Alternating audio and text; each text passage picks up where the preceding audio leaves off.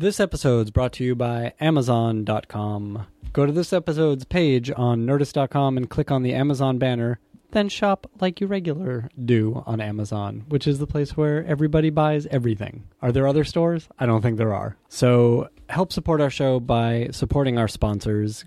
Again, go to this episode's page at Nerdist.com and click on the Amazon banner. Now entering Nerdist.com. It's the Nerdist Writers Panel on the Nerdist Podcast Channel. Ben Blacker talking writing with writers.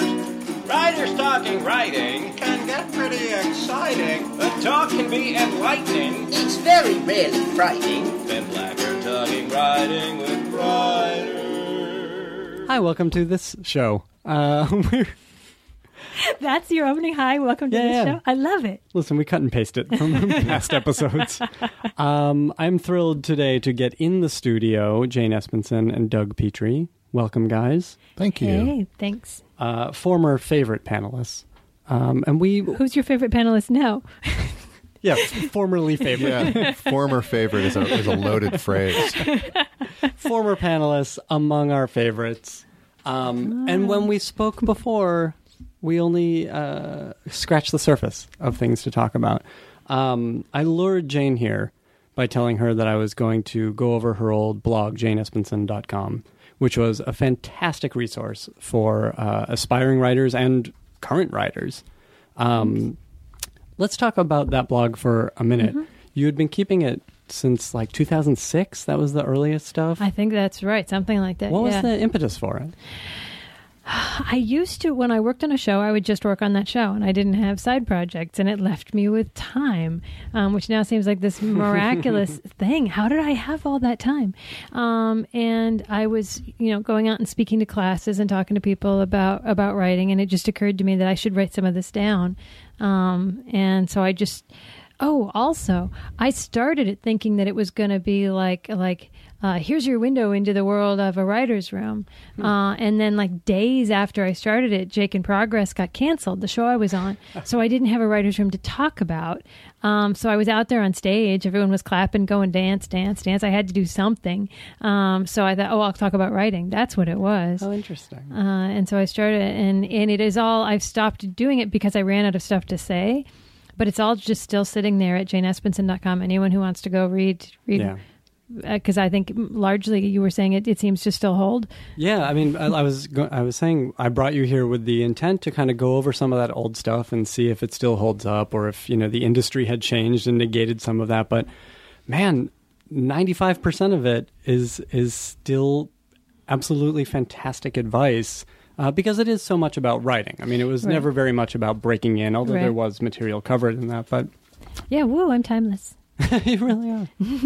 um, and anyway, welcome, welcome back. We Thank still do have things to talk about. Um, something I didn't get to talk about with either of you when you first did the panels is uh, your background as a consumer of entertainments and kind of early influences. Uh, I mean, Jane, you've become uh, someone who works, who is known for genre television. Um, in fact, you know, you, you're a pretty big name in there. And uh, was this stuff that you grew up with? Were you always interested in this? Because you did, again, we talked on the panel, you started out in comedy. Yeah, I think comedy is where I thought I was going to go. Uh, I was a big consumer of comedy. The, you know, I grew up with The Odd Couple and Mary Tyler Moore and and Mash and Barney Miller and and that's sort of what I thought I would do. Um, but I was also a huge Star Trek fan um, and read read all the Star Trek novels, even more than I watched the show. I was reading James this novel. Blish. Yes, the James Blish. it's so good. Those early they had real sci-fi novelists come in and write Mm-hmm. those books in the early years, and they were fantastic and deep. And, and Spock was having sex with things, and it was very it was very edgy. Really, those early books, um, and and uh, very like they really were designed to sort of spark your imagination and see it as a huge entire universe. Um, So, uh, so sci when it turned out that sci-fi was where there was an open door, when Star Trek: The Next Generation was the place you could send a script in, I was delighted because that was a show I was already a fan of. So that sort of got me into genre. So I was, I'd say, I was an equally enthusiastic consumer of both, and and happy to work in both. And they've ended up to be where I have ended up doing because I, I also have gone back to comedy periodically. I did Andy Barker PI and Jake in Progress and now Husband. So I'm I'm sort of sort of alternate between sci-fi and, and humor. And are they both comfortable to you? Or do you have to change? Is there a process in changing hats? comedy's harder. Comedy's always harder. So yeah, if you're sitting down to write a comedy script, you have to like a lot more time and more like more time per line because the the lines are just individually mm-hmm. so hard. Each line has to either set up a joke or pay it off or both. Sure. Mm. Really? So you, you think comedy is harder? Yeah, so you say that like it's a setup. Like, what am I walking into? No, it's just kind of, and again, this goes back to our, our shared experience on Buffy, is that wringing emotion out of anything is also mm. kind of a bigger picture, or perhaps perhaps not a bigger picture, but it's a a it's so difficult to get that right, and you never know what emotion you know what you're intending to do, but you never know what you're going to actually elicit out of the audience. Do you feel more comfortable with comedy? Do you feel like because you're funny, you feel like I'm on terra firma with comedy more? I I guess putting comedy into a a scene like into a, a light drama so putting comedy into an episode of battlestar galactica for example i felt very comfortable um, even though it wasn't a show that was sort of set up to absorb a lot of comedy like i felt like that made the scenes spark and made them feel a little more human and a little more real that felt very easy and comfortable and fun but sitting down to write a legitimate hard joke like multicam style comedy Right. uh, that's very, very hard. I'd say that's harder than what you're talking about. You said something that I remember very well, where you were talking about how much you loved comedy, and I, I think I suggested just for the hell of it, you know, what if you wrote a drama and or something that, that had no humor in it, just as an exercise? Mm-hmm. And you said the most interesting thing. You said you didn't want to do it, and I was like, oh, okay, you know, whatever. And you said because I find it unrealistic. Right.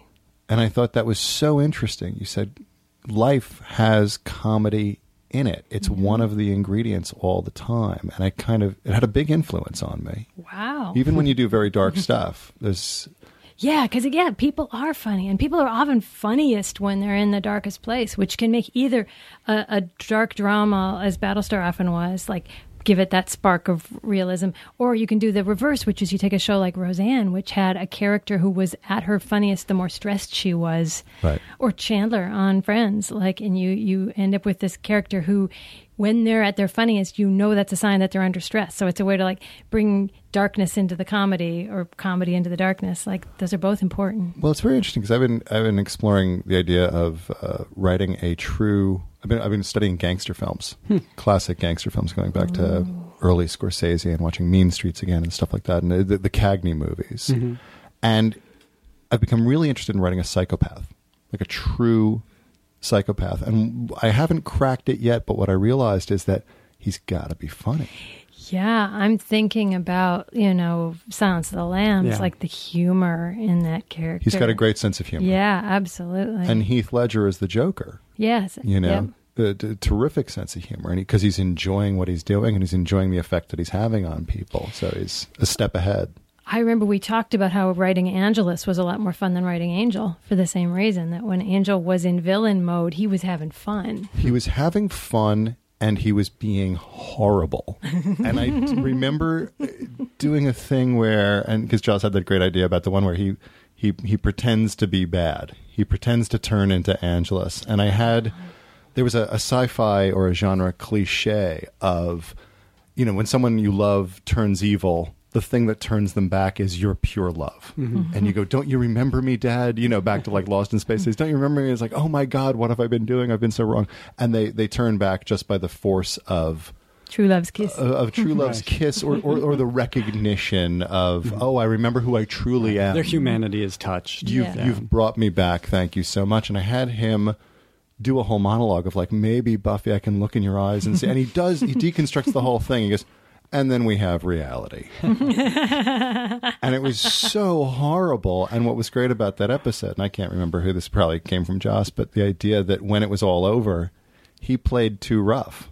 Hmm. His jokes had an emotional validity to them because he was seeing into her heart and because he was being a complete dick. and when he was like that, he was 10 times funnier and more watchable than when he was, you know, uh, in his angel mode. Well, there's something fascinating and freeing for a writer in writing one of these characters who doesn't have boundaries, or at least doesn't recognize uh, the boundaries that we recognize. Well, that's interesting. Yeah, it's, there's a lot of id in that kind of a character and that kind of humor. The person who will just say anything. Yeah.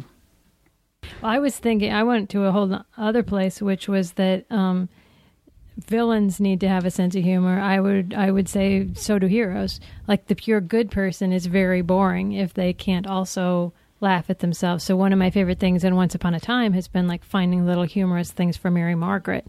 Um, this, you know, she's Snow White. How what kind of joke does Snow White make? We don't imagine her as being someone Never. who can get out a good one, um, but to, to find little things for her, and, and similarly for Willow and Tara, like those characters who are who are good and sweet, um, you can give them so much more depth by just giving them just that. It doesn't even have to be snarky, doesn't have to be mean, but just something observational and funny.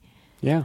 Yeah. It's it's interesting the way you uh, phrase that though to say she's Snow White. What kind of a joke does Snow White make? And I think this is something that a lot of, especially beginning writers, have trouble with, which is considering their character from that character's worldview, not necessarily from your writer worldview. Uh, was this something that you guys struggled with early on? It seems to come very easily to both of you as writers. Maybe Oh, I'm wrong. Boy, I, I struggled. I would I wouldn't I would dispense with the past tense on Really? Yeah, that one. yeah. I struggle with that constantly, mm-hmm. constantly, and and How do we do it? Well, I, I mean, one trick is you reread your script a couple different times as if you were the actor playing the mm-hmm. role and go, okay, I'm playing this. If, if it was like a husband script, it's really important to reread the husband script and go, okay, what if I was playing Brady? Because it's so tempting to give all the lines to Cheeks, the more obviously comedic character, and to have Brady just say what sets up Cheeks' lines. Read them through, going, what if I were playing Brady? If how does the, does this make sense as a person as opposed to just someone for the, the setups? Um, so that's one trick: is just reread your script once for every character in it, uh, if you can stand it. That's great advice. That's really smart. I never I never thought of it that way, but I am I am very into this idea of internal and external are the mm-hmm. words that I use with myself when I'm working on something when I'm creating something new. And the idea of is this idea external or is this idea internal? I don't know if all writers do this. I know that I do, and it comes from you know your original question of what was your steady diet. You know, what were you absorbing Yeah. when you were when you were still forming and kind of the the blessing and curse of you know I was joking with a friend of mine. I said all writers have Asperger's. You know, we're all kind of these living tape recorders who see the stuff and then spew it back just word for word, and and, and we can quote every Monty Python quote or whatever. So what do you mean internal external? I mean like like as if you were as if the drama were real versus you as a creator reading it. I mean, like, is it like? And this is kind of a my my reputation. I think is, is that I'm very facile. I can write quickly and glibly, and that I have to take a breath and come back and kind of write with real heart. And so I can because I could absorb a bunch of movies. I can kind of spit back what I've seen with with very easily, but it's not the best stuff. The best stuff is the stuff that somehow, and it's it's it's difficult to describe, but it comes from inside you. Whether you mm-hmm. Have a technique like I'm going to read this script as if I was the actor, you know, that's putting yourself in there. Right. Is this someone who talks the way I would talk?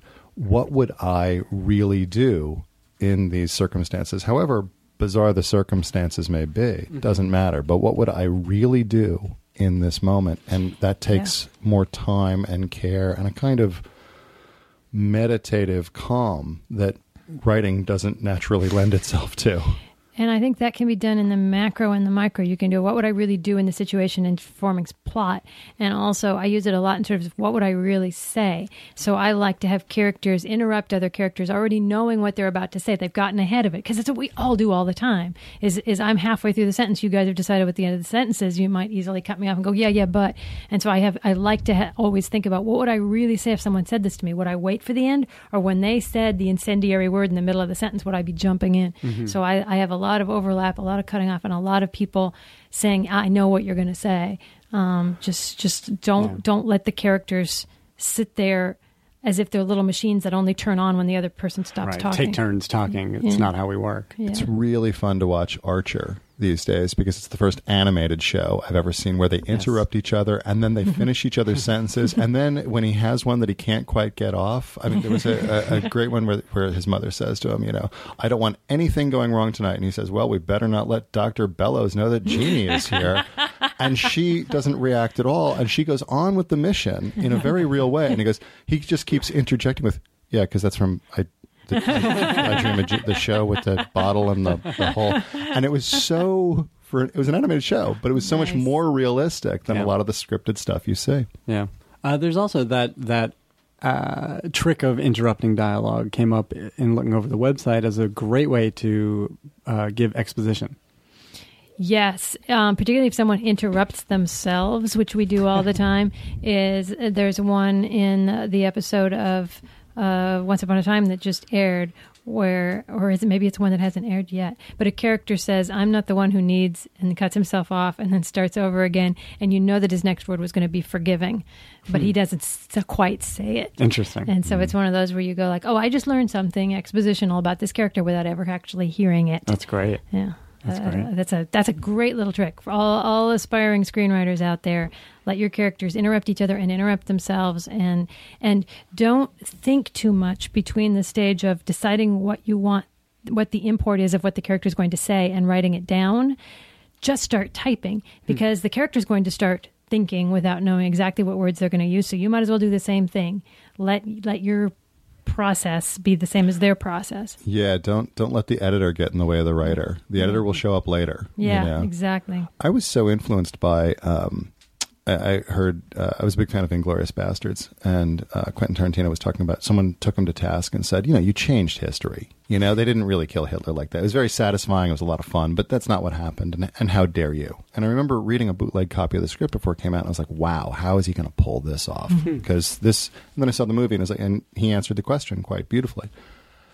And I read an interview with him where he said, well, I just followed the characters. He tried a couple of drafts. I hope I'm getting this right. Quentin, if you're listening, big, big fan. Certainly is. Sure, why not?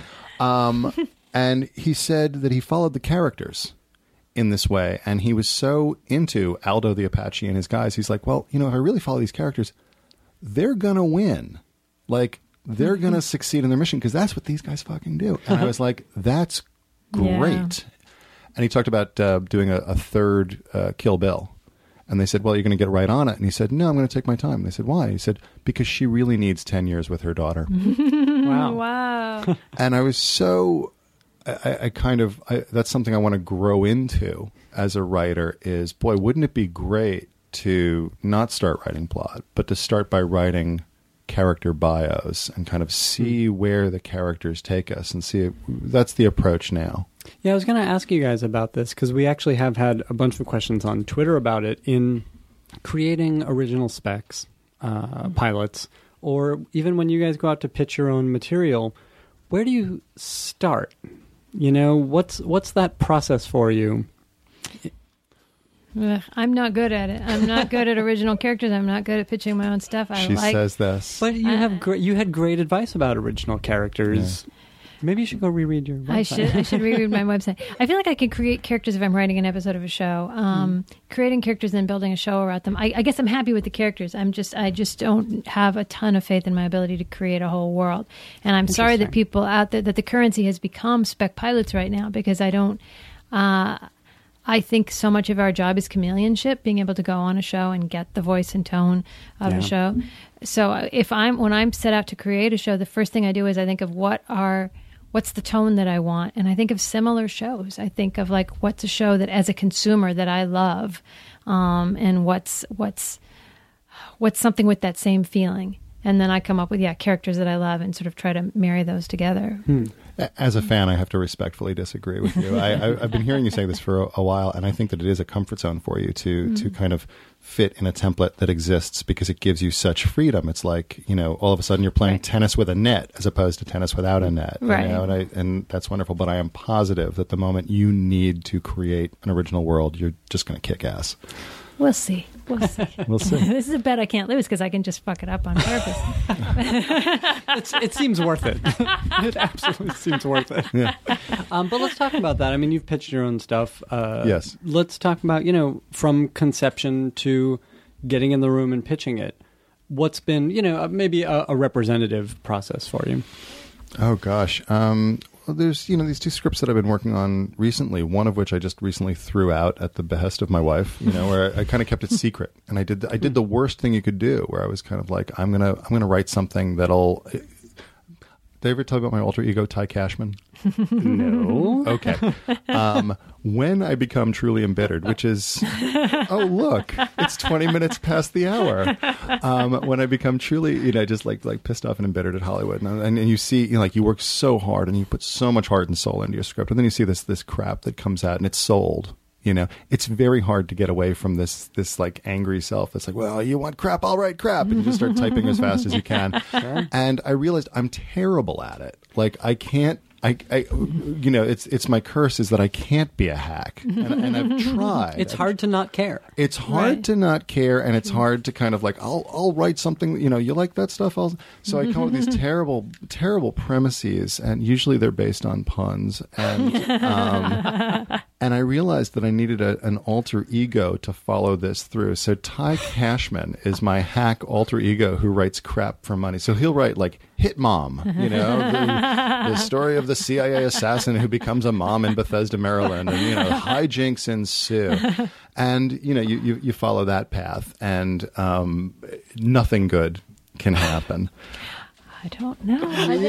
There, there, there's a technique called 50 terrible ideas where you write down as many terrible ideas as you can, and the problem is that they start being brilliant, Well, and that's my- that's why it's a, a good a good trick. my thing now, and I've given this a lot of thought, is is wouldn't it be wonderful uh, uh as an experiment if you could come up with a Ty Cashman premise mm-hmm. written by Doug Petrie? Mm-hmm. Sure. Yeah. So then, and I actually tried that with something that's too embarrassing to name, but I tried it for a, it was hit, mom. I tried it,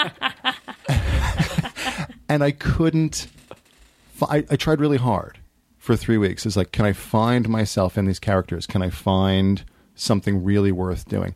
And I found a lot of external cool stuff. I found great action sequences. I found fun moments. I found, but I couldn't do it. Hmm. It just it could not be done. And I spoke about it with some dear writers who I I know well, and they were like, look, if, if you're not in it, don't do it. But I looked for myself in something that was external, and that's an experiment that I'm going to continue with to hmm. come up with a premise that's mm-hmm. just nutty or whatever. You know, um, uh, there are many movies that, that I that I absolutely adore. You know, Foul Play, such a fun movie, uh, such a high concept and and very simple, but you know, great.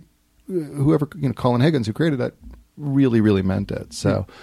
So now what I'm doing is again going back to this. I, I like, and this goes back to the comedy thing, where I'm so invested in the id and the idea of a true sociopath, a true criminal psychopath who is funny and smart and greedy and eager, but really is in, is ultimately self-destructive, but lacks empathy.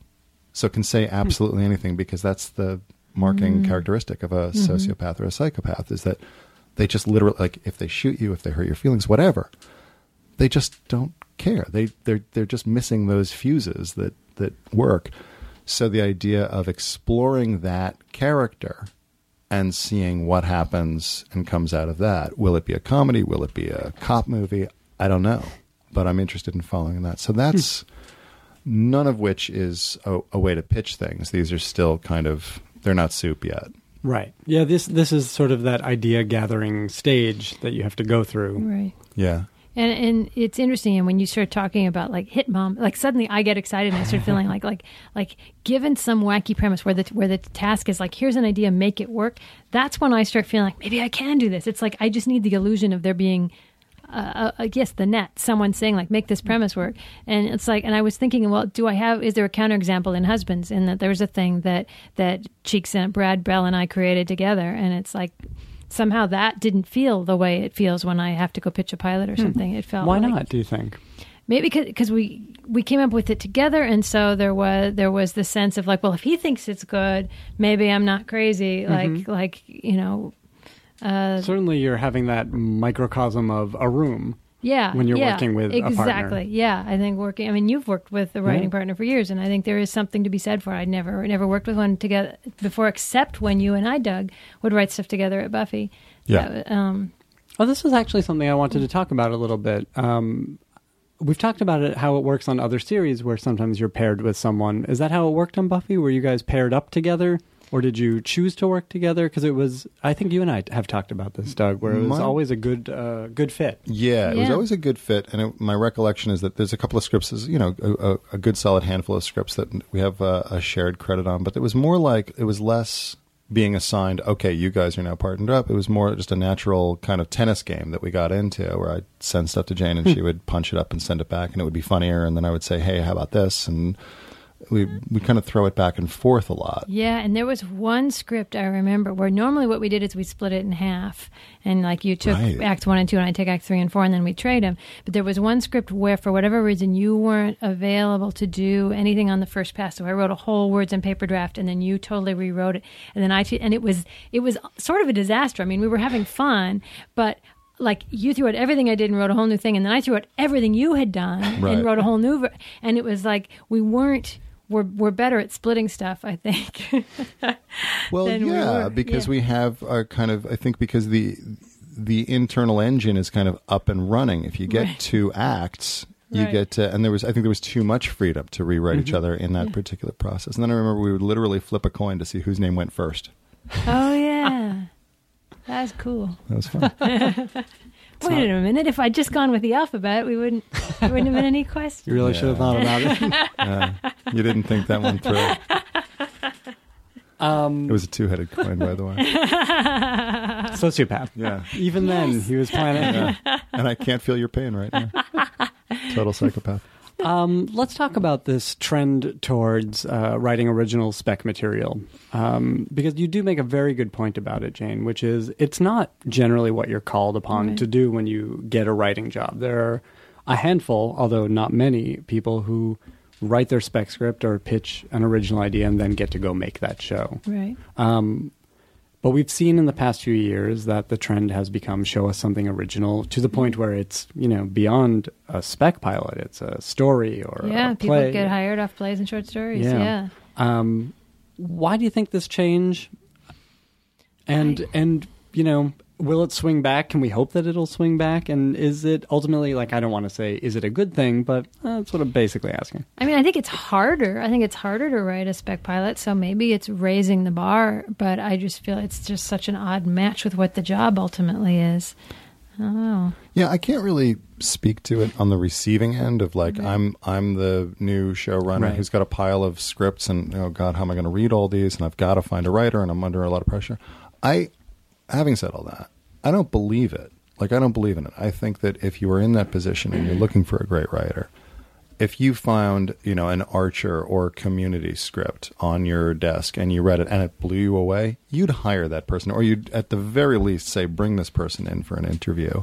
I so I'm, I know that it's the trend, but I question it. I think if you write a, a dynamite piece of material, whether it's you know the template you're talking about of like you want the structure pre-told to you and you can fit that structure or whether it's something you made up out of whole cloth I don't think the people who are hiring really care. I think they want something that just shows a tremendous amount of wit and heart and and structure, and it just blows them away and speaks to them.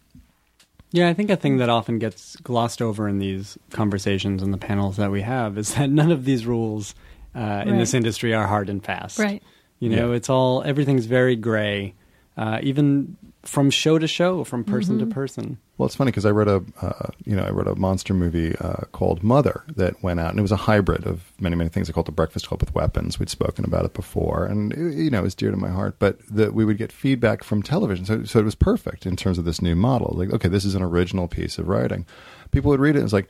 We can't use this; it's too dark. Or we can't use this; it's too comedic. Or we can't use this for you know. And, and ultimately, of course, each time I feel, oh, I suck. It's like I'm, I'm, I'm terrible in in a new way today. Um, but you know there there is a danger of uh, when you're doing your original material that that it it has to fit a template you know so if you you know a specific show is going to be looking for specific things and if your original material has broader ambitions or is a hybrid you can you can you know write yourself out of the game. hmm Let's uh let's talk about um, writing these original specs. Uh, again, we've had a lot of questions about them. Um, specifically, again, the trend is towards serialized shows. Right. You know, we're not really turning out Monster of the Week or Case of the Week shows anymore. Which is why I think that this big, or at least one of the big reasons why that we've gone toward this turn toward original specs as, as the calling cards instead of episodes of shows is that with everything serialized, it became very hard to write a standalone episode of some of, of a soap. Yeah, You know, absolutely. You'd have to guess where it was going, Yeah. uh, or freeze time right when you wrote it, and you know it's it's harder. Um, so, yeah, so writing episode one of something makes a lot of sense. Although I thought it was great that people were able to use creativity to figure out how to do that in the old form. Mm-hmm. People, I knew people who wrote Spec Twenty Fours by writing hour one of a season of Twenty Four. Oh, That's really smart. It's a Yeah. great solution to the problem. Yeah. It's Yeah. a great solution because yeah, everything else is a moving target. You know, if it's Yeah. not season three of next or or you know episode three of next year, Right. they're already they've already done it. They've already Right. shot it, so they're they're ahead of you by definition. Yeah. Um, but in writing, so so now that we are all writing, the beginning of heavily serialized shows, we're writing original material. Right. Um, you know, let's let's talk about doing because you guys have had practical experience on this as well in writing the first episode or even just pitching the first episode of a heavy heavily serialized show. How much do you give away? How much do you hold back? How do you even approach this uh, this beast? Well, if it's if it's the if you're still talking about like a spec pilot that someone's using as their calling card, they shouldn't be holding anything back except sort of you know tantalizing possibilities of where the show's going to go. But um, in general, you know, leave it all on the field, take it all off the field. What is the expression? That's what you should be doing. Is is is never don't I think a lot of young writers sort of go into it with the sense of like I've got this whole thing plotted out in my mind. I've got 40 Right. episodes planned in my mind, so I'm not going to put all my best stuff in that first one. Yeah, You're not going to get to episode 2 unless episode 1 has everything you can possibly throw into in terms of quality and depth and and reveals and stuff. I would say mm-hmm. like just go for it.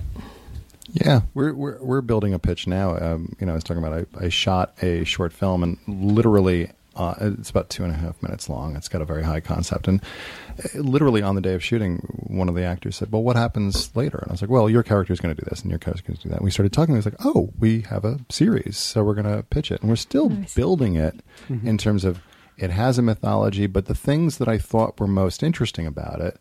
Are what at least what my agents are saying is not what's most interesting about it. And what it comes back to is who are these characters? What are their relationships? How does that work? And the the high concept of it, you get it in two seconds or you don't. Mm-hmm. You know, so you're kind of done with that that tool, and then it all becomes can you pitch characters that they love? And this is you'll find this interesting, Jane, uh, perhaps. I'm listening. Uh, well, we're on radio, so I had to say who I was looking Oh, at. um, he's a psychopath. he keeps saying people's names. That's unnatural. Um, it is uh, Uh, you, I was going to find it interesting. yes, you were, and then I completely spaced on what I was going to be saying. Um, relationships, you get it in two seconds or you don't. Yes, this is the part we're cutting out, right? this is the only part we're keeping. yes, this is the only part we're keeping. Thank you so much. I, I'm so sorry. I'm completely sober and I completely forgot. that. No, what were we I. talking about? You're not listening. It- we didn't have enough clues about where you were going Yeah. to know where you were going. Um, The thing your But- agent responded to? oh, this is yes. Thank you, thank you. Right where we were. Well, Jane, um, because my uh, reputation in the industry is not having written comedy, the pitch itself, I'm told, has to be funny. So, and going back years and years, I you know I did stand up years and years ago, and so I'm looking at this as a, a fresh opportunity to do 12 killer minutes. so the pitch itself, I'm going to try to make as funny as possible because I have to actually sell in the room that I can be funny, which mm-hmm. most of my friends don't think is something that I need to tell. But if you look at my resume, there's not a lot of straight up comedy on it. So I have to make that my number one priority is to sell these characters, but to actually, when I talk about the pilot episode and the mythology of it, and you're absolutely correct, it'll be pilot heavy and then mythology kind of sprinkled in, kind of to trail in afterwards. But mostly, it's the style of the pitch itself almost hmm. has to be like a stand up routine, which I'm really looking forward to doing. Oh my God, you're going to be fantastic at that. I can imagine the reverse being a problem because you're so naturally funny and you say things in a funny way. If they if they were like this pitch has to to convince them that you're serious, you can't be funny in the pitch. Then I could imagine you having a problem. But but this, oh, it's gonna you're gonna be great. You're gonna kill. I'm well, going to kill. This, this actually suggests to me a couple of questions that I've had that Acker and I have faced. You know, we like to do a very casual kind of pitch where we try to be funny in the room, no matter what we're pitching. Uh, and generally, we've pitched light stuff, but you know, is your advice to be serious for a serious show?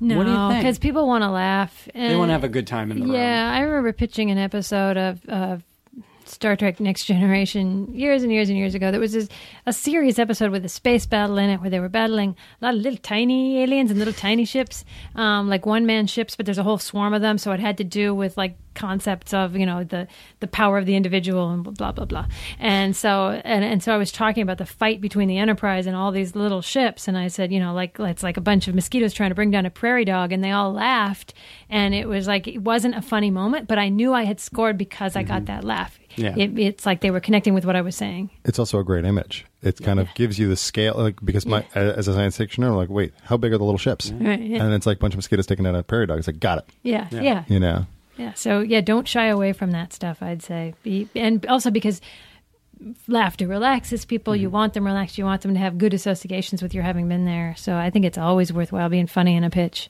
uh, and be front of your chair. Don't lean. Just do the same instructions you'd give an actor. Like don't lean back against the back of the sofa. Sit forward. Free, free your hands up, wave your mm-hmm. hands around, make eye contact, big smiles, like mm-hmm. all that, that engaging stuff. Yeah. Yeah, you're you're you're answering the question that that uh, the Miss USA host is asking you. Engage. Yeah, well, so or Captain Picard. so much of it is in, in a pitch is is what they're you know do they want to spend because i if they say yes, you know two things have to happen. One, they have to walk down the hall and tell their boss we're about to spend a lot of money. You know, so they may be giving you this this poker face as you're as you're going. You're like, oh, I'm bombing, I'm bombing. It's like, no, I'm making them spend money, so they look very serious. And the other thing they're they're really checking out is if this works, I'm going to have to spend a tremendous amount of time with this person. Do I like this person? Do I want to spend a lot of time with this person? Because I'm going to. Do I want to go into the trenches with this person? Sure. Do I want to argue with this person? Because all of those things are going to happen. So they're really checking out. It's you know, it's really a first date for a very serious commitment. So. Mhm. Which is a good advice for staffing as well. And, I remember we talked about this when you were on the panel. And even before that, I was once in a situation when I first got to town, um, and I befriended someone who got me to. I, I had an agent already. I befriended someone who was also an aspiring writer who said, "Can you give my sample to your agent to read?" And I did. And then I got a call a couple weeks later from the agent's assistant saying, "Okay, here's what happened.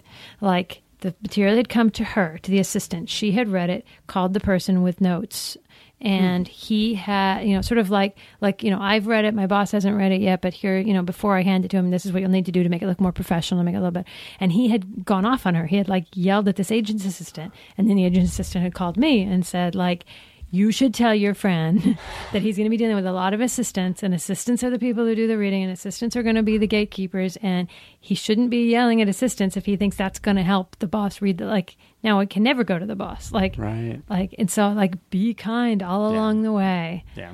Uh, yeah, Yeah, absolutely. And the definition of assistant, i- i- you know, Yeah. that just keeps going up and up and up Right. because when you're doing a screenplay and you're dealing with the producers, and these can be very powerful, very well known producers, they're the assistant to the studio.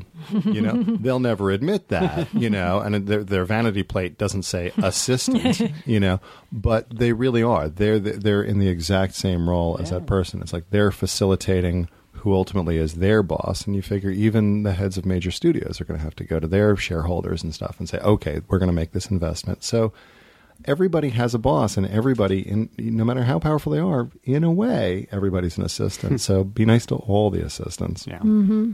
Yeah. Good advice. let's um, let's get into some nuts and bolts about uh, actual writing. Um, something that's come up quite a bit, uh, for, at least for Ben and me, uh, recently has been the idea of stakes in a pilot or a feature, whatever it is. Um, and I'll I'll tell you, you know, honestly, here's what we've been through: is our biggest influences are Buffy and The West Wing.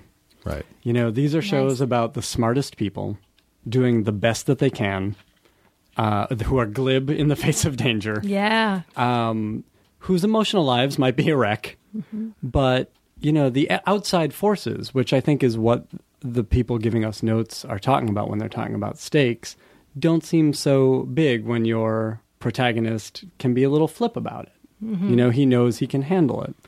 Uh, how do you guys approach this? You know, you've dealt in, I think Battlestar is a great example of these characters who are at the top of their game, but at the end of their rope. Right. Well, I think some of it is helped by what I was talking about earlier. If you if you establish that a particular character gets glibber when the danger is higher, um, then you get something. You get both. You get you get to heighten both at the same time. And we've we often talked at Buffy about how people talk about comedy versus stakes as if you lower one well and the water table goes up in the other one. But in fact water tables work because they both go up at the same time. Um, and and they absolutely can. Characters can get funnier as the danger goes higher because when do you need to laugh when you're scared? Um, so I think I think there's a way um, to to have both. And the West Wing's a great example of it too. I mean Buffy and West Wing that's those are it's a great pair actually.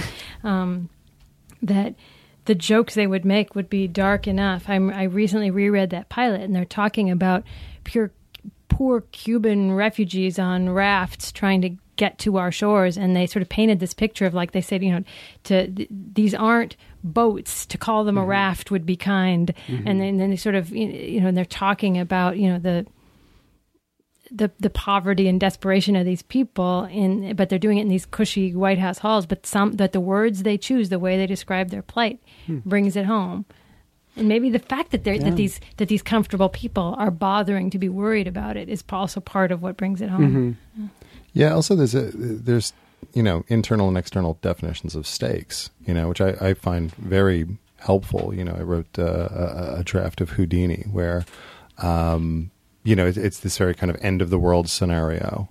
And but that's the external stakes, hmm. and really what it's about is, and this is what I found most fascinating about the character of Houdini is that he's not Houdini, he's not Harry Houdini. He made that up. He's Eric Weiss. He's a hmm. rabbi's son from Milwaukee. He made the whole thing up, and at the end, he's kind of like, I'm going to go up against a guy who's going to kick my ass in front of all of New York. This is basically the biggest show I've ever been a part of, and I'm going to lose, and I'm going to be exposed, and everyone's going to know I made the whole thing up. And then someone says, You know that thing that you made up, that Harry Houdini? You escaped death in front of immigrants and you gave them the hope to live on. So you tell me what magic is. And that gives him kind of, that's kind of his seizing the sword moment in the Joseph Campbell steps of kind of like, yeah, okay, I am important. And Michael Arndt uh, did a great thing. This is kind of this bootleg tape that's going around about uh, called Act Threes, uh, Hollywood endings, the good, the bad, and the insanely great. And he deconstructed the ending of Star Wars and the stakes of Star Wars. And if you're Star Wars, oh great, they're going to blow up Alderaan, you know, or excuse, me, they did blow up Alderaan. Yeah. My nerd card's going to be revoked here in Meltdown. um, they're going to fourth Muniyov, and they're going after the fourth moon Muniyov, and I knew that. and but he talks about the most important scene in Star Wars is when is actually the most mundane is when his uncle says to him, "You're just a farmer. You can join the Force next year. You can join the you know the, the rebels next year." And when he's doing that, we don't really care about the galaxy. We do, but not really because it's a concept. You know, we don't really care about the rebels and all this stuff. The the thing for Luke uh, in that moment when he chooses to use the Force, it's the, the incredibly exciting moment in in movie history. And what this guy explained to me, and I never thought of this before, and I've seen that movie thousands of times, is that if he doesn't make this impossible shot, his uncle's right. He's a nobody. And so it's like, are you a nobody or do you have this noble destiny that you've always dreamed of? And that's the moment. Those are the real stakes for that character. And I think that those are the, those that's the reason that boys in particular and adolescents for all time will watch this movie and go like, am I worth something or not? That's why it's such a hugely emotional trigger. Uh, the girls too, uh, and I thought more about. Yes, I think you're exactly right. The the internal stakes, the emotional stakes, are what really matter. And I thought back to the West Wing pilot. The other story that's going on in that West Wing pilot was Josh has offend Josh has offended this Christian group, and you think the stakes are all about is he going to get fired? You Is he going to get fired? Is he going to let down the president? Is this going to have bad ramifications for the president? Those things are going on, but those are all sort of like conceptual. Um, it, it when they actually get face to face with this offended group and the offended group says something about a New York sense of humor mm-hmm. and then suddenly somebody in the room go gets really mad and like kicks them out on their ear because like you are being anti-semitic in this moment. That's what this is really about. And you sort of go like it suddenly got personal and there suddenly were personal stakes of are we going to give in to these jerks who are who have you know are are now enemies in a much more concrete emotional Right. personal way Yeah, those conceptual stakes became very Yeah. real and Yeah. emotional and personal. Yeah, that's that's really that's smart storytelling. Yep. Yep. He may be onto something. yeah, That- you may be Smart going places. Yeah. He's got a future. Um, which is actually, you know, that that show and Buffy as well, and a number of other shows that we've talked about here today have been sort of ahead of their time in using a lot of the tricks that you talk about uh, on on your blog.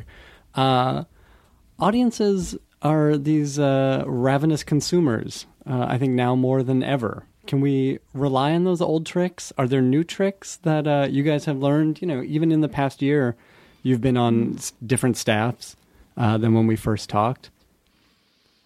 Hmm. Take a moment. Still- We can edit out the thinking. We can edit the thinking part. New tricks. I think it's still just about about make the characters smart and force the audience to be smart. I think if you can unpeel one layer, and again, I keep coming back to Archer because someone showed me one episode and I just instantly became addicted. Mhm. But what I find fascinating about it is that for all its glibness and for all its you know selfish, surfacey narcissism, he's a real character, and every episode they unpeel one tiny little facet of his character, and I find that so endlessly appealing. So what I keep coming back to that show for is to learn more about this guy. You know, Very house like. It sounds like house. yeah, Yeah.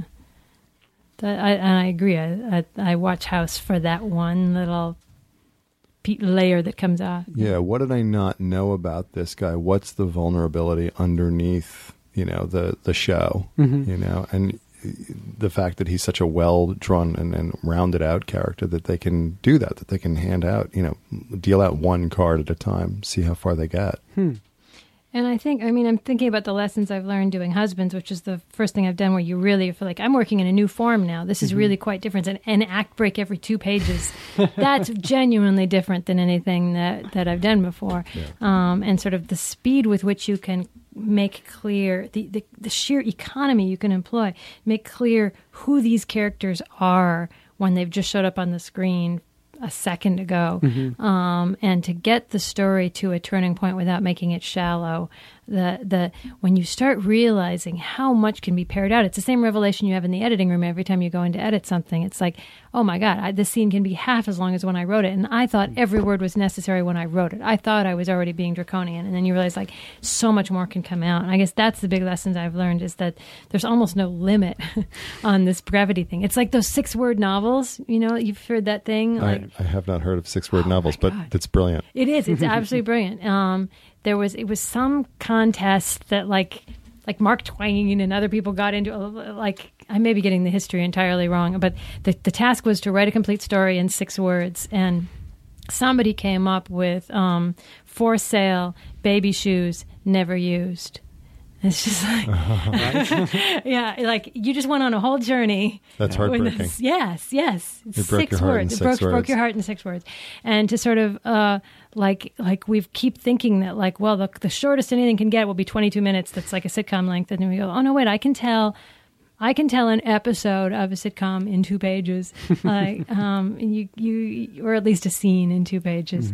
Um, you start realizing, like, like let's just keep paring it down. Yeah, and, ex- and it extends beyond writing. I, where I would kind of split the difference with you is when you say, you know, they weren't necessary when I wrote them. I think they were necessary when you Mm, wrote them. right. It's then there's that, that all that other stuff of like then you put it on its feet. The Right. actors contribute, and then kind of maybe an ad lib, or maybe it was exactly what your text was, kind of. But the pairing it back, the, and again, I come back to this short film that I made that was at one point it was three minutes and 48 seconds long. And I showed it to some people and they said, This is interminable. And I'm like, What? Well, it's not even a pop song. What? I was gonna, I was gonna say it's like you know uh, it's and um, now it's two minutes and thirty eight seconds long, which you, you cut a minute and five seconds from a three and a half minute movie. That's a, a substantial cut. Now we didn't do any rearranging; we just cut mm-hmm. within the moments. But the thing that I have, and I completely agree, is the audience is so far ahead of you Right. at all times, and the stuff that you think that they need, man, they get it fast. Yeah. What's the old saying? You know, individually they're idiots, collectively they're a genius. you know, but like collectively they're a genius, and we're just trying to you know talk to a genius, but they are so far ahead of you at all times. Well, think of how many times you've turned on the TV and you realize you're joining a movie halfway. And then you, by the end of the movie, you've forgotten that you didn't see the first half of the movie. You filled in everything. You know who those people are and who their relationship. You figured out they were sisters the second she walked in the room. You didn't need the scene that established that at the start of the movie. Yeah, you get there right away. Yeah, and so yeah, that uh, and but you're right. You did need it when you wrote it. That I've I've learned more and more about how um, changing something in editing doesn't mean it was a failure of the script. It's just the next mm-hmm. stage in the script. It's this is this is how it has to go. You got a whole you got more bay leaves than you've got stew. The stuff that you fish out at the end hmm, is Yeah, substantial. I think that's really healthy. Is to kind of like look at the bigger part of the process. You know, like Naren Shankar, who ran CSI, one of the writers was in the editing room holding a script, as we've all done. You're holding your script, and he said something that kind of changed my life creatively. He pointed at the script, and he said, "That no longer exists." and he was right. He goes, "What we have is the footage that's on the screen. That's all we have." And I thought that that was such a smart Yeah. way to go with that and to continue to, you know, burn your bridges behind you. Mm-hmm. Um, so the script goes away, and then there's the day of shooting, which is always stressful, and then there's the in the editing room where you have Mm-hmm. all those choices, which are daunting. right. That's really interesting, and a lot of the advice from uh, on on your blog, Jane, from you know the smallest thing about you know how to turn a joke so it's not a clam mm-hmm. to introducing characters and things was so much about engaging the audience in the conversation. Right. you know and and i wonder do you guys think that this is where you know we hear horror stories about dumbing down and bad notes? Do you think it's about not these notes are coming from not trusting the audience to do some of the work Absolutely. Yeah, the the when I hear a bad note, that is almost always exactly what it is. And and good notes are when the executive just tells you what their reaction as an mm-hmm. intelligent viewer is, and they go, "This bumped me. I was confused. This felt slow to me." Then then you can deal with that. But when they go like, "I worry that some people may not understand," then then they're they're not giving the audience credit, and then you're in, then you may be in trouble. Well, that's really interesting that even from an executive point of view, there's the internal and the external. Yeah. A good note is internal. It's like, Yeah. I was confused here or I didn't feel emotion here. But this external thing, there's this mythical Midwest. And I have a sister who lives in the Midwest. She's really smart, you know. So I know there's one smart person in the Midwest, but they use this the, the Midwest as this kind of Yeah. uh, Right. shorthand for the well in the Midwest they're not going to get it. It's like bullshit. They will of Yeah. course. and you you- but but they are speaking for this somebody else will think hmm. this and when you start second guessing that someone else as a writer hmm. or I, I suppose as an executive you, you know you're not going to create something good hmm. Yeah, you're going to end up with yeah, the flashbacks within scenes to the previous scene to make things super clear. Like, like clarity is important, and pay attention to when people might get confused. But if you're ju- if you're over explaining uh, or making the characters slow so that you can get your exposition out, then I think you end up with stuff that that is more and more and more not going to fly with the audience because the audience has so many more choices now. The audience can go to the internet and get two minute scenes Yeah. that, Where they're they not get it being all done. to. where they're Exactly. not yeah. they're Yeah. not having things explained to them because Yeah. they got it they got it quick Yeah, Yeah. absolutely. Um, on the topic of clams, Mm-hmm. uh, do you want to just recap what that what that uh, slang term means? It's a, a familiar joke, the joke you've heard a million times when the characters say it, it's the um, did I say that out loud? Like, you, you've heard this now. Well, it made you laugh, but but mostly people. I didn't see it coming. As an example, yes, that's still around the, did i say that out loud i You still say- hear it. and i'm always stunned i'm like Yeah. there there should be some kind of like, legislation or something against it if you've heard it, don't write it. It, it was always a fun discussion when you would discover a new one. Uh, Yeah, because new ones come along because it was really fresh when you first heard it, Yeah. and then and then it starts it starts being clammy. And uh, this is the question I was going to ask. Have you guys found some clams in the past couple of years that maybe we haven't uh, seen before?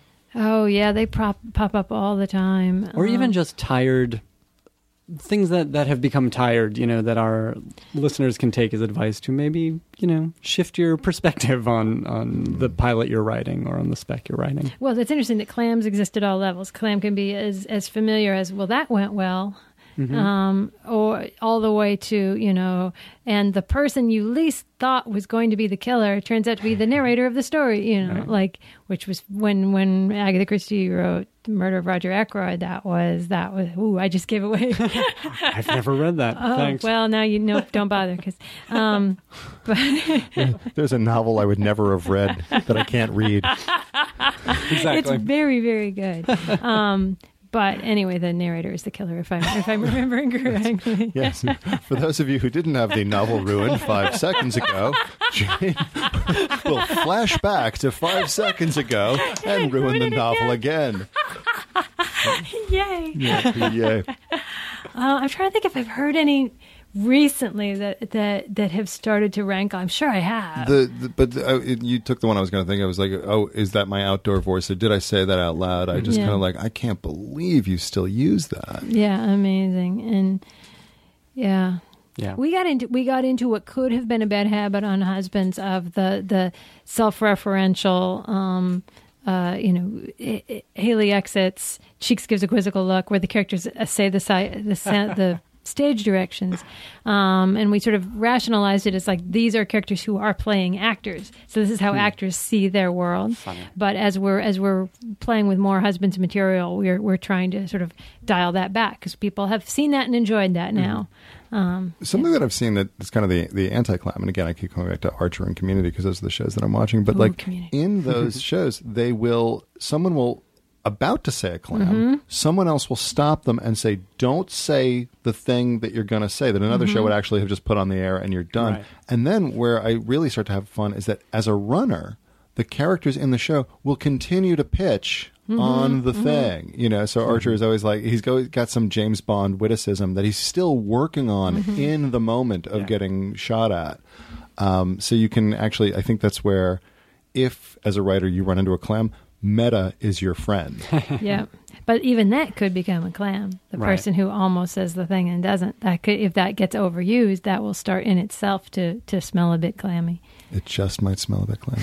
Mm-hmm. Be careful, careful out there. yeah be careful out there.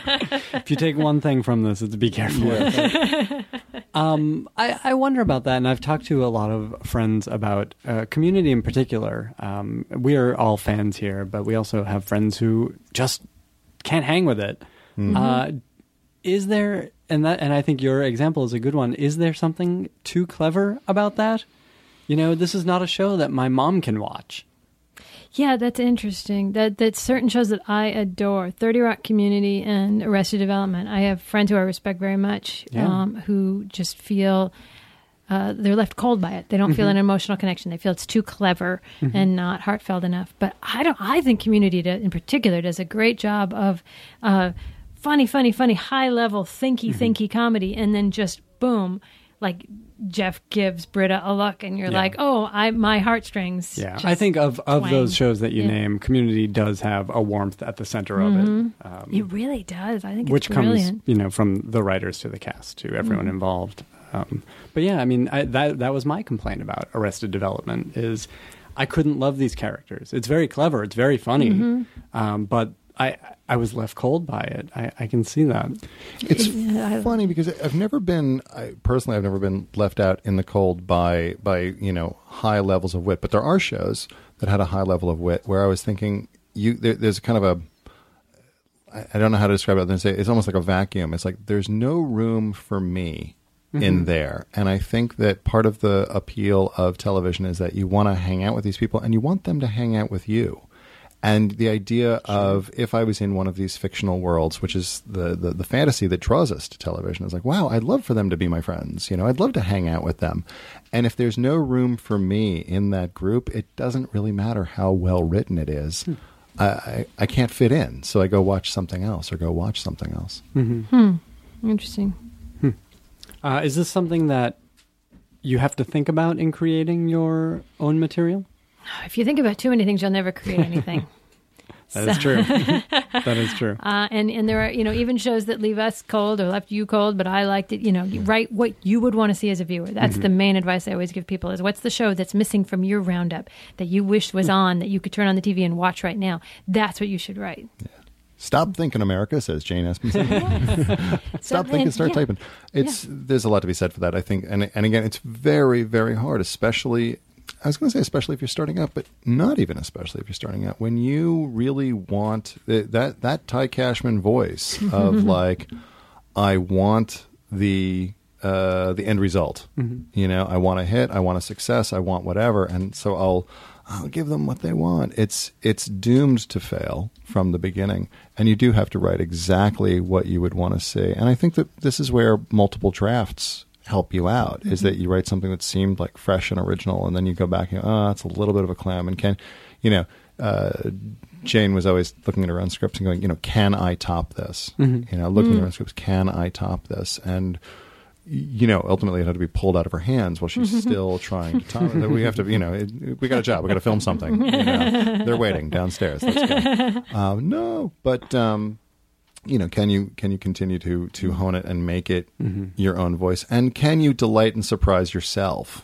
You know, which is where um, I, I I just want to go back for a second and say something for uh, cliches as placeholders. You know, and I think that they're perfectly okay as placeholders, especially with narrative. You know, I think that you look at a classic like Citizen Kane. I mean, every character in that is a rampaging cliche. I mean, it's incredible. You've got the sputtering banker, you know, you know. I think it would be fun to run a newspaper, and then he literally turns to the camera, and goes, "Ooh," you know. and, and it doesn't make it not a masterpiece. It mm-hmm. just kind of they, whatever magic happened when they made that film, they invested those templates and this kind of goes mm-hmm. back to your thing of like you want a form a form or a format to begin with. You don't have to be so wildly original for its own sake. Mm-hmm. You know you can Right. start with something and then infuse it. If you infuse it with your own heart and voice and brains it will become original. So i, I there's a slight other side of the coin. I'm not arguing for cliche or for clams but i think that they can help you kind of move the train down the tracks and then you go back and take a second pass and say okay how do i make this really fresh and speak to me in a, in a mm. new way Sometimes the way you know that something is going to work is because you've seen it work. Sure. You that's a surefire one. That the unrequited love. Like, like, how do you make a character? How do you make an audience love a character? Unrequited love. It always works. It's not, it's not a cliche. It's a, it's a tool in your toolkit. Well, I've had arguments with showrunners about promises made to the audience, you know, because I've worked for people who go like, "Oh, we'll start with something and we'll end with something, and who cares?" And I was like, uh, you know, and and again, you, when when their eyes glaze over, I've I've learned to you know keep my mouth shut, but. I'm a big believer in the promise you make to the audience. So if you have, you know, unrequited love, it better either be requited at the end or tragic and tragically not requited or he goes through door number th- you know he the protagonist i just made up goes through door number three and finds his true true love Right. which is not what he expected Right. but you know um, i would not say you know avoid uh, clams to the point of of being unsatisfying you know Right. Don't You re- twist for the sake of a twist. You Don't subvert expectation because be- too much because then you won't get that. You need that surprising but inevitable. Don't forget the inevitable part of your your Sure. conclusion. Yeah. Yeah, we're used to understanding stories in a certain way, uh, and you can give us the unexpected, but it still has to feel inevitable. And I wanted to go back to something you said earlier about trying to top yourself. I think that a good technique for a lot of young writers, or a, trick you can fall into, is to is to feel that you've you've written a satisfying page and you read it and you know it's good and it works, and that's to set it aside and stop working on it. Keep working on it. I am always surprised with what I come up with when I think a script is done. I hand it in, and the showrunner hands it back and just says, "Deeper, make it deeper, make it more, hmm. make it better." And with no more direction than that, I'm amazed at how much better it gets. I mean, it's the dumbest note in the world. You can give that note without reading the script. And so give yourself that note That's not Yeah. a coincidence, by the way. that they don't want to read my first draft. Not that. Thanks for taking it, taking us down self-loathing lane, where, where, where all the houses look so familiar. Um, but no, it's just easier to yeah, make it make it better, make it funnier. But you can, you can uh, Yes. always make it more. Um, and again, I think a lot of that comes back to specificity and character. You know, and you can kind of pull out a surprise. I love, you know, uh, jerking the steering, steering wheel of the car really hard as you're going down the highway. I love big surprises. But if they're just like like Jane is saying, if you're just doing it just to do it, it's it's just weird. But if it really comes out of the character, you know, and then the audience kind of goes, "I didn't see that coming, but that's exactly what that character would do." Right. It was great. It just popping into my head. A great moment in um, uh, "Throw Mama from the Train" when Danny DeVito is like talking a mile a minute about the plot, and then in the middle, and they're racing down the highway, and he goes, "Cows." Cows. I you know, remember and that it's just so great because it's like, oh right, he's insane, and it completely pulled the rug out from under you and was entirely spelled out that character. and so identifiable. We've all, at least as kids, had that moment of like the most important thing, and is there's cows in that. Yeah, Yeah. yeah. Yeah, that that was another thing I wanted to talk to you guys about. This, you know, very often a note that we or you know any writer will get is about making your characters likable. Um, but likable it may not necessarily be what's meant by that note. I think identifiable is a much more accurate word. Um, is this something again? Does this go into the process when you're writing? Is it second nature, uh, or is it something you actually have to approach and and you know consciously do? I think any character that's funny is likable. So I've always taken that note to mean make them funny. That's, That's- all I've done that's with pretty good. I've I always bet that sells. Yeah. yeah, I've always struggled with that note. I, I've always I, I have a strong reaction to that note. Make them more likable. Is I, I always hate that note um, because it's it's again it's external. You know, it's it's it's it's um it's an end result. It's like uh, it's like saying make them hip or make them edgy. It's like well, you can make them do certain things that in the end you'll say you know they're, they're hip or edgy or or likable or, or whatever. But it's just it it's bypassing what that really means, I think, and, and what is it to be likable. I mean, there's so many. I mean, there are so many narcissistic, self-indulgent characters who are totally lovable because you've got this mm-hmm. flash of oh, they're struggling with that, you know. Mm-hmm. But but it wouldn't be fun if they weren't narcissistic and self-indulgent and House selfish. likable? Is Yeah. Cruella de Vil like? Well, as any any character on Community, you know, they're all sort of monstrous. They're all a little bit monstrous. They're all a You wouldn't want to be friends with them, really. but I want to see them every week. Absolutely. because ultimately they do, because they struggle with it, and Right. there's always that little glimmer of of self sacrifice Mm-hmm. or or of gi- putting someone ahead of Mm-hmm. yourself. It lives up to the title of the show. I want Yeah. to be friends with Abed. well, sure. I just want to watch uh, Kick Puncher three with him.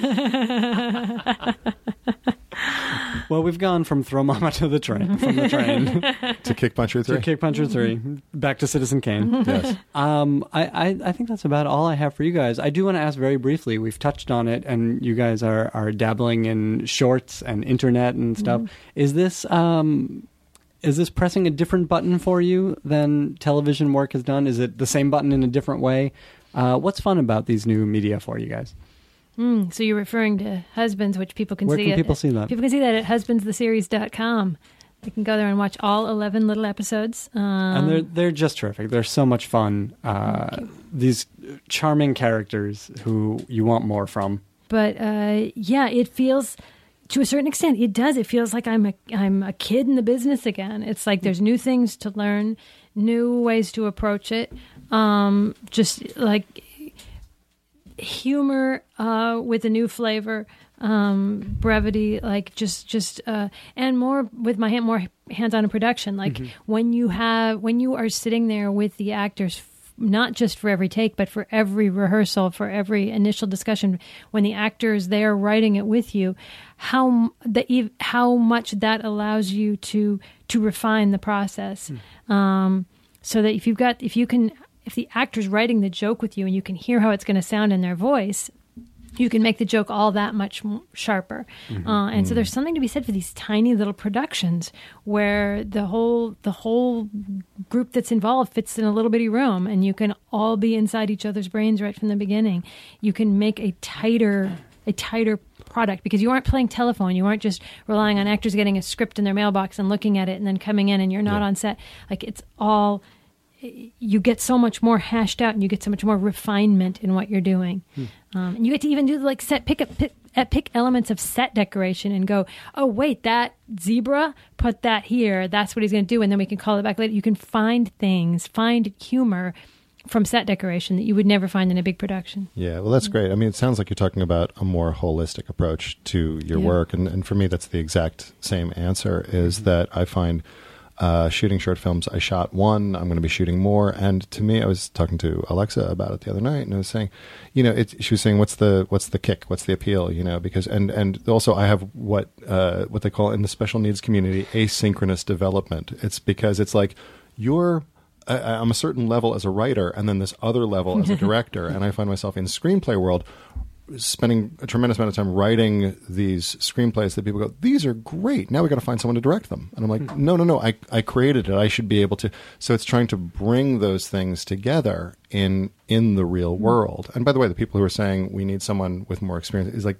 they're not necessarily wrong. So I have to correct that myself and what I was saying to Alexa is that like I feel like as a writer I've gotten to a certain level of, of comfort and and mm-hmm. ease and, and success and all of these those, those things are wonderful. But I feel like the football coach who can like I can draw the X's and O's and the, the you know dotted lines of where the arrows go and all that stuff. It's like but then you're in an NFL game and like all of a sudden people are getting concussions and there's mud and there's no traction and mm-hmm. there's cleats and someone like knocked your mouthpiece out of your mouth mm-hmm. like and fifty thousand people yelling at you. It's like that's what I want you know, is the kind of, and I guess Jane is talking about this like more holistic approach of, I love writing, and as someone who's been doing it for a while, it, it's it's no longer satisfying in and of itself. I want to see the thing come to life. I want to help it come to life, and at the moment, I want to even make the mistakes of. Uh, uh, you know, you didn't get that line reading that you had in mind, and maybe you got a better one, or maybe you didn't you know, then you got to cut around it. So I like bringing them to life in all the ways that you can do that and kind of bringing it on home in that way. I think that's the appeal of the new media is that uh, the meritocracy of it and the the accessibility of it.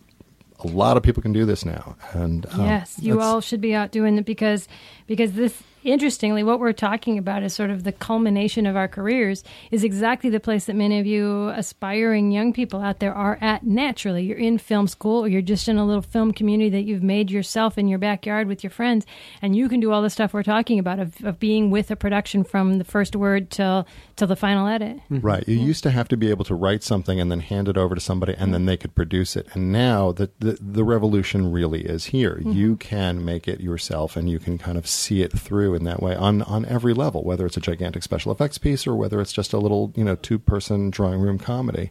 You can actually realize it yourself. And that's a, that's a huge advantage. And I'm glad that we're, we're taking advantage of it as it's happening. Yeah, absolutely, and and and it's even affordable. Like like the professional equipment is now no longer so out of reach. You don't need a studio to make a comedy. Right. You know, you need a camera. Well, we also are glad you guys are taking advantage of it. Uh, so thanks. And uh, at Jane Espenson, they can find out They more about find- husbands and the future thereof. Follow me on Twitter at Jane Espenson. Okay, good. Yeah. Uh, thank you guys. Thanks for Thank being here, you, Doug Doug. and Thank you. Jane. Now leaving Nerdist.com.